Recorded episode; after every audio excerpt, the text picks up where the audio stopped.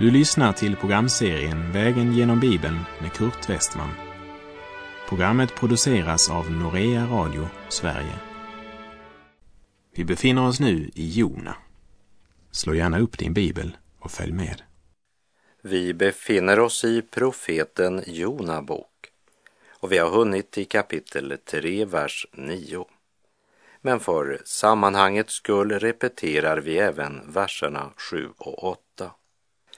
Sedan utropade och förkunnade man i Nineve enligt kungens och hans stormäns befallning. Ingen människa får smaka något, inte heller något djur, varken av nötboskapen eller småboskapen. Det får inte föras i bet eller vattnas. Både människor och djur ska klä sig i säcktyg må var och en ropa till Gud av all kraft och vända om från sin onda väg och från den orätt han gör. Vem vet, kanske vänder Gud då om och ångrar sig och vänder sig från sin vredesglöd så att vi inte förgås. Jona gick till Nineve och ropade ut Guds dom över staden och folket. Då sker något som aldrig tidigare har hänt. I alla fall fick inte Noa uppleva något liknande som det Jona fick uppleva i Nineve. Och vi ska lägga märke till att kungen bär inom sig ett hopp om att Herren ska vara nådig mot dem. Det är som om kungen tänkte hade det inte funnits något hopp för oss, varför skulle han då sända en budbärare som talade om att våra synder har nedkallat Guds vrede över oss? Vad är det Gud vill? Varför har han sänt Jona? Varför sänder Gud oss denna varning? Konklusionen av kungens tankar blir att han ropar ut må var och en ropa till Gud av all kraft och vända om från sin väg och från den orätt han gör.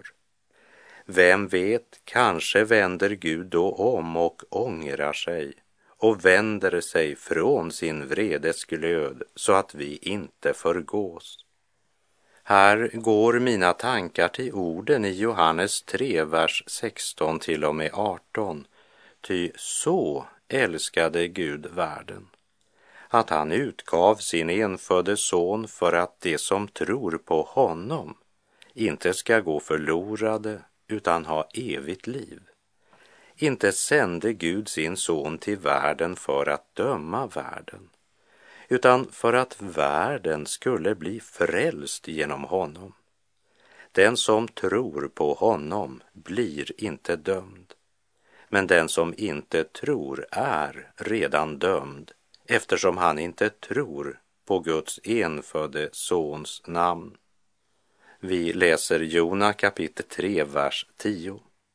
När Gud såg vad de gjorde, att de vände om från sin onda väg, ångrade han det onda som han hade hotat göra mot dem och han gjorde det inte. Här i dessa verser finner vi ett av skriftens allra starkaste berättelse om att Gud ångrar det onda han hotat att göra när han ser folkets ånger och bot. Hur kan skriften säga att Gud ångrade när en av Guds egenskaper är att han är oföränderlig? När Dagens Nyheter eller Svenska Dagbladet kom ut idag så stod det inte något där som Gud inte redan visste. Han visste det långt innan det kom på tryck och det finns ingen orsak för honom att ändra mening. Han fullföljer och genomför sin plan som han hade från begynnelsen. Därför kan vi säga att Gud är oföränderlig. Men skriften vittnar att Gud ångrade det onda han hade hotat att göra. På grund av vår mänskliga skröplighet måste Guds ord tala om Gud i mänskliga termer för att vi ska kunna ana vad skriften försöker säga oss. Därför talar den om Guds öga, Guds händer, Guds arm och så vidare. Den använder fysiska mänskliga kroppsdelar som hjälper oss att förstå att Gud verkat och fortfarande är verksam. Till exempel när det i Första Samuelsbok 15.11 står att Gud ångrade att han hade gjort Saul till kung, så är det ett mänskligt uttryck för Guds missnöje med Sauls sätt att utföra orden Gud givit. När vi människor ska beskriva Gud har vi inget annat än våra mänskliga uttryck och tankar. Därför talar den om skapelsen som hans händers verk, som det står i Saltaren 19.2. Orden i Jona 3.10 talar om att den som vänder sig till Gud kastar han inte ut. Gud såg att deras omvändelse var mer än ord. Och när människorna i Nineve omvände sig från sina onda gärningar och ödmjukade sig inför Gud förändrades situationen. Nineve fick en nådatid. Straffet blev uppskjutet och hade bättringen blivit varaktig hade staden räddats från undergång. Även om Jona budskap fick en ofattbar genomslagskraft där man inte väntade till den 39 dagen innan man omvände sig, utan med en gång ödmjukar man sig inför Gud. Därmed blev Nineve räddat. De trodde budskapet som predikades och det blev deras räddning. Men efter en tid så glömde folket i Nineve både Gud och budskapet Jona hade predikat. Så långt senare så drabbades Nineve av undergången därför att man återvänt Gud ryggen och sjunkit ner i synd och omoral. Och Nineve blev störtat år 612 före Kristus av babylonerna i förbund med mederna. Både profeten Nahum och profeten Sefanja hade profeterat att den stora blomstrande staden skulle förvandlas till öken och ödemark. Så det är tydligt att de kommande generationerna ganska snart glömde den väckelse som hade räddat Nineve. Jesus själv framhåller ju väckelsen i Nineve som ett exempel när han i Matteus 12.41 säger Men från Nineve ska vid domen träda upp mot detta släkte och bli det till dom eftersom det omvände sig vid Jonas predikan. Och se, här är mer än Jona. Men varje ny generation måste själva erfara att de står med skuld inför Gud, bekänna sin synd och vända om till ett liv i Guds fruktan och helgelse. Eljest står man under Guds dom. Jag tror att Jona berättade för folket i Nineve om vad som hade hänt honom innan han kom för att predika för dem. Han talade om sin egen olydnad, om den dramatiska stormen, hur han blev kastad över bord, hur han ropat till Gud i sin nöd och hur Gud i sin nåd gripit in och räddat sin olyckliga tjänare. Och nu står jag här. Och den Gud som har gjort allt detta, han säger om 40 dagar ska Nineve omstörtas. Då gjorde folket i Nineve precis som Jona hade gjort. Man ropade till Gud. Bönen, förenad med fastan, fick en central plats i denna ödestid för Nineves folk. Det vill säga, budskapets innehåll hade blivit så viktigt för dem att det fick konkreta konsekvenser i deras vardag. det fick kosta allt. Nu var man bara upptagen av en enda sak, nämligen hur ska vi finna en nådig Gud? Det är det vi kallar för väckelse. Berättelsen om Jona pekar fram till Herren Jesus. I Matteus 12 säger Jesus att folket i Nineve trodde på Jona budskap. Och se, här är mer än Jona. Kära vän, vad tänker du göra med Jesus? Ska du göra som folket i Nineve? Ödmjuka dig för Herren och vända om från dina onda gärningar. Eller ska du göra som folket i Sodom som trodde att budskapet bara var ett skämt och så möta ditt livs största överraskelse. Men då är det för sent att bli räddad. Gud har sänt sin egen son och Hebreerbrevet börjar med dessa ord. Sedan Gud i forna tider många gånger och på många sätt hade talat till fäderna genom profeterna har han nu i den sista tiden talat till oss genom sin son. Jesus är Guds sista ord till mänskligheten och han är långt mer än Jona. Så du har större ansvar än folket i Nineve. Gud erbjuder frälsning genom Herren Jesus Kristus. Vad blir ditt svar?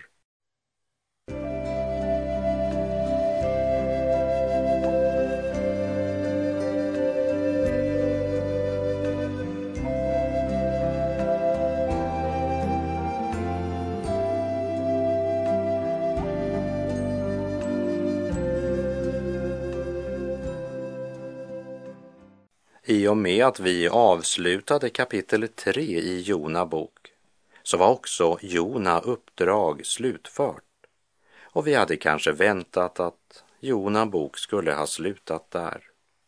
Men den Gud som i sin gränslösa kärlek ville rädda Nineve ville också föra Jona in i närmare gemenskap med sig själv för att Jona själv var långt borta från Gud trots att han talade Guds budskap till andra, det är ganska uppenbart.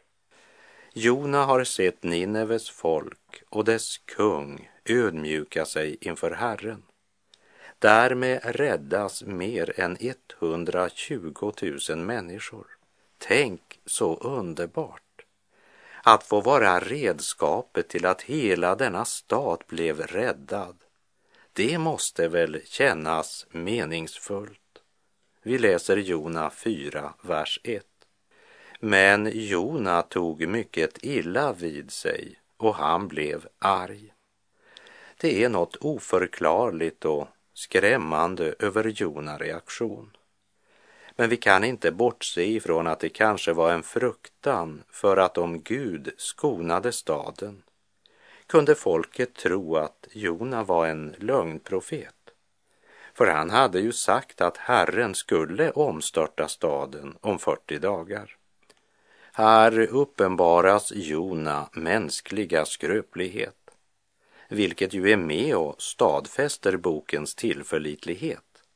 Hade händelsen varit påhittad hade nog Jona framställts som en hjälte. Istället visar han något av samma sinnelag som vi minns från vår vandring genom Lukas evangeliets femtonde kapitel, där den hemmavarande sonen blev arg när fadern ställt till glädjefest för den son som återvänt hem igen. Jona hade nog hela tiden varit klar över hur fördärvade folket i Nineve var. Kanske hade han blivit så upptagen av förfallet i Nineve att han inte längre märkte förfallet i sitt eget hjärta. Stackars lilla Jona. Till och med när han ska anklaga Gud så blir hans anklagan ett erkännande av Guds kärlek och nåd. Hör vad han säger i Jona 4, vers 2. Och han bad till Herren och sade, Herre, var det inte det jag sade medan jag ännu var i mitt land? Därför ville jag förekomma det genom att fly till Tarsis. Jag visste ju att du är en nådig och barmhärtig Gud, långmodig och stor i nåd och sådan att du ångrar det onda. Jona menade tydligen inte att han själv behövde ödmjuka sig inför Herren. Jona hade inte behov för den nåd som Nineves folk sökte under fasta och bön. Jona var mycket arg. Han tog illa vid sig att dessa förfärliga människor i Nineve inte fick vad de hade förtjänat. Men det var ju inte precis så han hade tänkt när han blev kastad över bord och sjönk ner i havets djup. Då ropade han inte Var konsekvent, Gud. Bara ge mig det jag förtjänar. Nej, Jona ropade om hjälp och han fick hjälp. Men det var ju flera veckor sedan det hade hänt. Nu hade han för länge sedan glömt att han hade utropat med tacksägelse vill jag offra åt dig. Frälsningen är hos Herren. Men eh, det var ju då det. Då var han ju verkligen i nöd.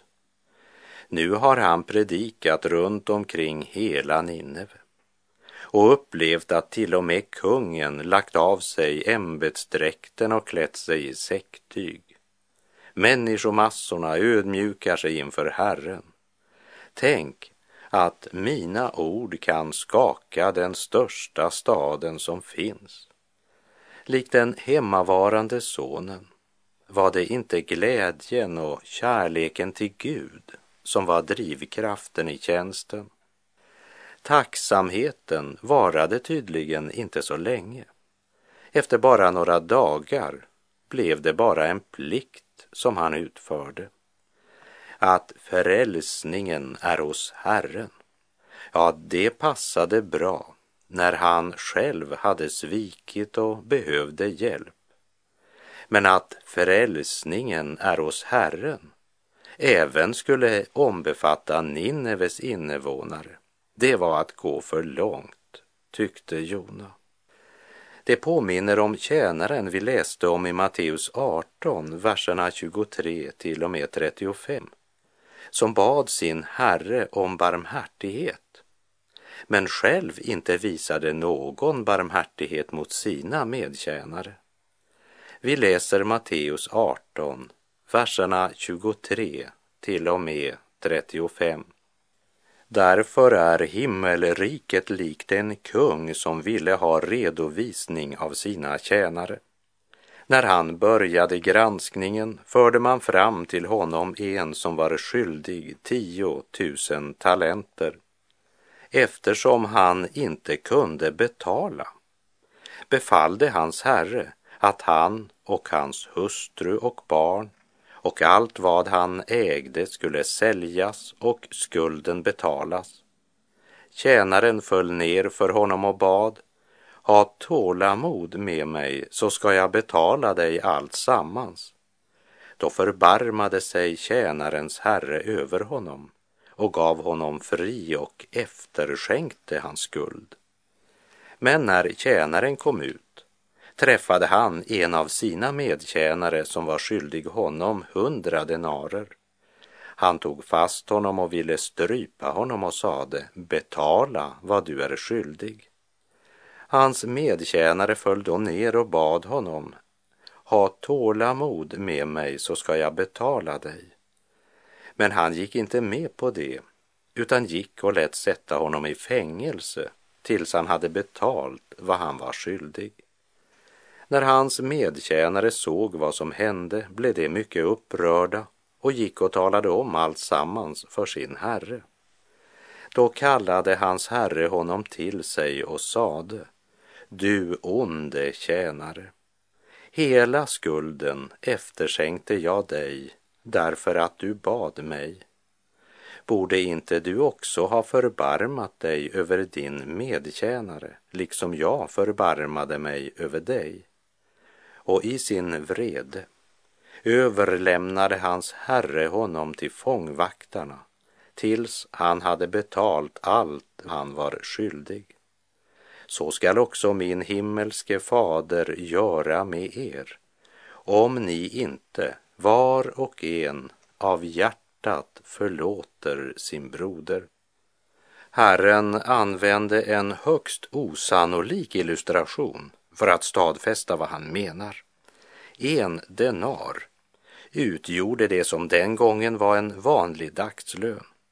En talent motsvarar 6 000 denarer, alltså 6 000 dagslöner. Så 10 000 talenter, det blir 60 miljoner dagslöner. Om vi sätter dagslönen till 500 kronor så blir det 30 miljarder omräknat i dagens penningvärde. Det är ganska mycket att förlåta någon. Det visar sig också att denne tjänare inte hade förstått hur stor skuld han hade. För han sa, ha tålamod med mig ska jag betala. Och men han hade fått leva till han var 500 år hade det inte varit nog för att betala denna enorma skuld. Han hade aldrig kunnat betala den men hans herre betalade skulden för honom. Tjänaren som fått efterskänkt 30 miljarder hade en medtjänare som var skyldig honom hundra denarer, hundra dagslöner. Men han som själv just blivit förlåten vägrade att förlåta sin medtjänare. Illustrationen bär ett litet stänk av bjälken och flisan som Jesus talade om i Matteus kapitel 7, då han talade om att döma. Nu är det förlåtelsens princip Jesus här undervisar om. När Gud ser att profeten Jona verkligen behöver undervisas i förlåtelsens princip så bestämmer sig Herren för att tukta Jona. Ty den Herren älskar, den tuktar han. Och han agar var son som han har kär, säger Hebreerbrevet 12.6.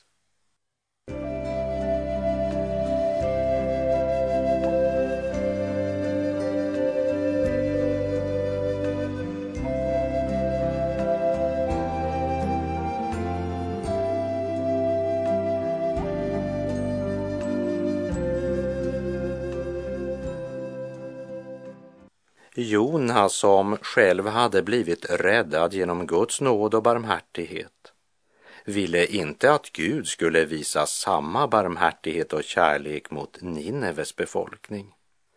Det är som den hemmavarande sonen som istället för att glädja sig med fadern irriterar sig över att Gud är god. I Efesebrevet 4.32 så ger Paulus oss följande förmaning. Var vänliga och hjärtliga mot varandra. Förlåt varandra, liksom Gud i Kristus har förlåtit er. Jonas säger att han visste ju att Gud är nådig och en barmhärtig Gud, långmodig och stor i nåd och sådan att han ångrar det onda. Och så fortsätter han i Jona 4, vers 3. Tag nu mitt liv, Herre, för jag vill hellre vara död än leva. Det är en profet tidigare också som har önskat sig döden. Det var profeten Elia. När han av fruktan flydde undan drottning Isabel, två av Herrens tjänare, var alltså så utmattade, slitna och förtvivlade att de misströstade om livet. Jag ger upp, Gud. jag kan bara inte mer. Jag orkar inte leva. Jag vill hellre vara död än levande. Ja, så talar Jona till honom som på ett mirakulöst sätt hade skänkt honom livet igen. Jag vill hellre vara död. Det var inte det han sa när han blev kastad i havets djup. Då sa han inte tack Gud, det passade bra för jag vill hellre vara död än leva.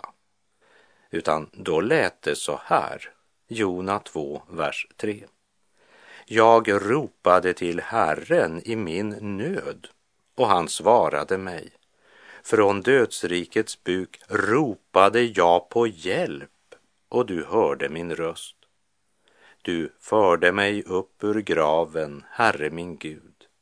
Med tacksägelse vill jag offra åt dig vad jag har lovat vill jag infria. Frälsningen är hos Herren. Men nu var det ju ganska många dagar sedan han var i livsfara, så nu är tacksamheten glömd. Nu säger han, eftersom jag inte får det som jag vill så vill jag inte leva. Och det verkar nästan som om Jona menade det som ett hot. Som om det skulle vara så stor förlust för Gud om han inte längre hade Jona. Hans ord är ett hån mot Gud, en fruktansvärd synd, ett förnekande av livets gåva. Här talar en man som förlorat Guds perspektiv både på ögonblicket och på framtiden.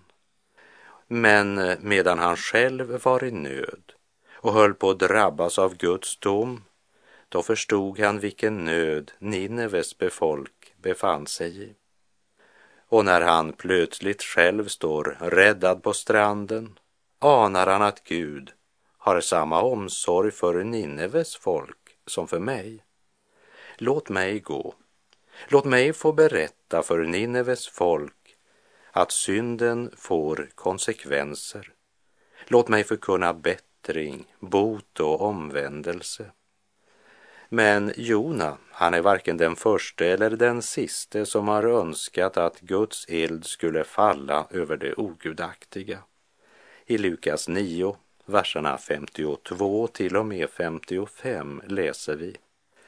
Jesus sände budbärare framför sig och de gav sig iväg och gick in i en samaritisk by för att förbereda hans ankomst.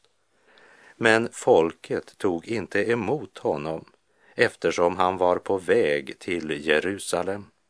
När hans lärjungar, Jakob och Johannes, såg det sade de, Herre, vill du att vi ska kalla ner eld från himlen som förtär dem? Men Jesus vände sig om och tillrättavisade dem. Kötslig iver i andligt arbete, det är det farligaste som finns. Därför bestämmer Gud sig för att fostra sin tjänare Jona. Dra honom helt tätt intill sitt hjärta. Sådan är den tålmodige Gud mot sina otålmodiga tjänare. Och med det så är vår tid ute för den här gången. Så ska vi i nästa program möta Herrens svar på Jona otålmodighet. Herren vare med dig. Må han genom sitt ord och Andens uppenbarelse få uppenbara sin fullkomliga nåd och kärlek för dig så att också du blir dragen tätt intill Guds hjärta. Gud är god.